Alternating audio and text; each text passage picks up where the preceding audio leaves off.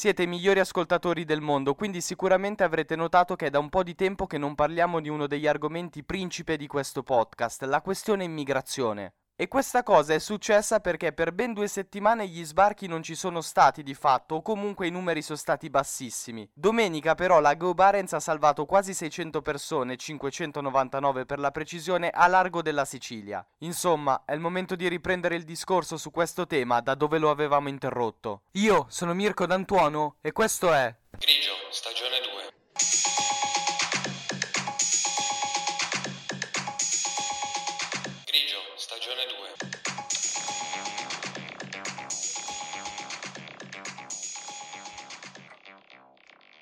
Grigio, stagione 2.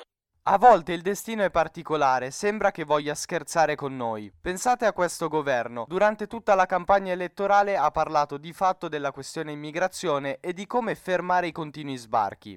Caso vuole che si sia ritrovato alla guida del paese proprio quando i numeri sono tornati a salire e hanno raggiunto i record che hanno toccato nel 2016. Questa cosa ovviamente non è colpa dell'esecutivo, l'immigrazione è un fattore naturale che riguarda da sempre l'uomo. Non è un qualcosa che si può fermare, al massimo è qualcosa che si può gestire meglio e su questo siamo tutti d'accordo. Il discorso è molto simile a quello che si fa con le calamità naturali, sono inevitabili e ce ne siamo accorti anche in Emilia-Romagna, ma possiamo intervenire in qualche maniera, possiamo ad esempio adattare il nostro modo di costruire al fatto che queste cose si verificheranno sempre più spesso. Per l'immigrazione è esattamente la stessa cosa, non possiamo fermarla, ma possiamo dotarci di tutti gli strumenti per cercare di gestirla al meglio. Ci ho tenuto a specificare questa cosa perché delle volte quando ne ho parlato con delle persone sono stato un po' frainteso. Il fatto che io veda l'immigrazione come un fattore naturale non significa che secondo me non va regolamentata. Penso soltanto che il principio alla base per fare questo, per darle delle regole, non debba essere il cercare di bloccarla,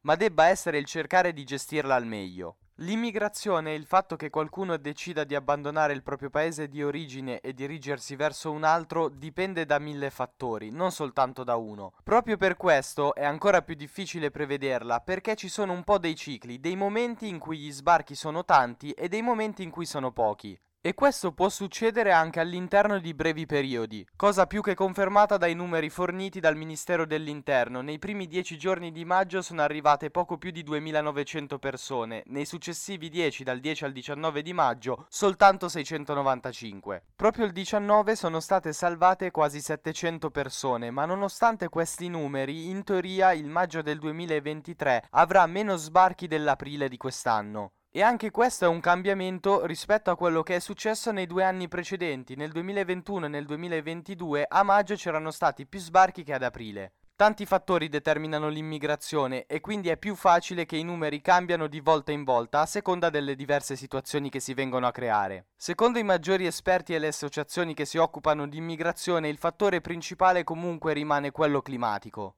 E infatti, secondo voi, quando è che si sono ridotti i numeri? Quando c'è stato del maltempo nel tratto che viene maggiormente percorso dai migranti, ovvero quello tra l'Italia e il Nord Africa. Già questa è un po' una risposta al perché siano crollati i numeri rispetto ai periodi precedenti. La situazione però può essere analizzata anche da un altro punto di vista. I numeri sono cambiati così tanto anche perché dal 6 maggio in poi non sono più sbarcate persone dalla Tunisia. Una cosa davvero particolare, soprattutto quest'anno. Se andiamo a vedere i dati, nel periodo che va dal 20 aprile proprio al 6 maggio, a Lampedusa sono arrivate 5.200 persone tunisine. Di solito le condizioni meteo della Tunisia non sono così tanto diverse da quelle della Libia, eppure in questo periodo qualche libico è arrivato mentre nessun tunisino è sbarcato in Italia. Significa che probabilmente bisogna analizzare qualche altro fattore oltre quello climatico. Sapete che ho una particolare passione, quella che mi spinge a raccontarvi i viaggi internazionali, gli incontri istituzionali tenuti dai ministri oppure da Giorgia Meloni in qualità di presidente del Consiglio italiano. Li metto dentro un po' in ogni puntata e l'ho fatto anche oggi perché il 15 maggio il ministro dell'interno Matteo Piantedosi è andato proprio in Tunisia, per la precisione nella capitale, a Tunisi. Ve lo cito perché secondo alcuni esperti potrebbe essere anche questo uno dei fattori che spiega il drastico calo, anzi l'azzeramento degli arrivi dalla Tunisia. È possibile che questo paese per ottenere una contropartita abbia voluto dimostrare all'Italia e all'Unione Europea che comunque è in grado di fare quello che da tempo le viene chiesto, ovvero di controllare meglio i flussi migratori.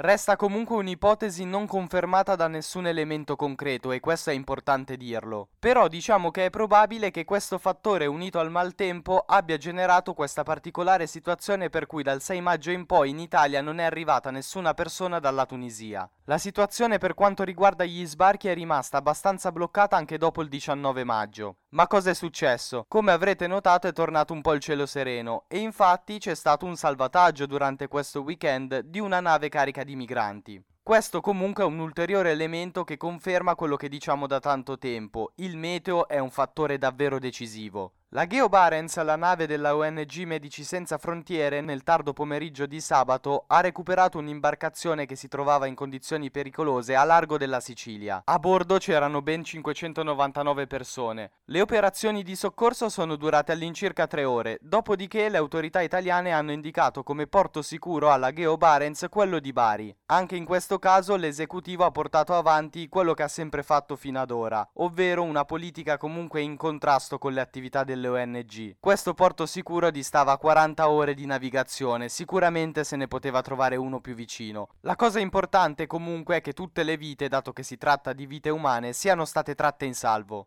Ieri abbiamo ripreso il filo del discorso per quanto riguarda la tensione tra Italia e Francia, oggi l'abbiamo fatto con la questione immigrazione. È il tipico flusso che c'è nel mondo politico, le cose succedono, vanno avanti, si raccontano, vengono interrotte e finiscono per intrecciarsi con altre. Un percorso arzigogolato non sempre molto semplice che tante volte non ha senso, e questo lo sappiamo molto bene. In ogni caso ci sono, lo seguo e ve lo racconto quotidianamente, cercando di farlo nel migliore dei modi possibili.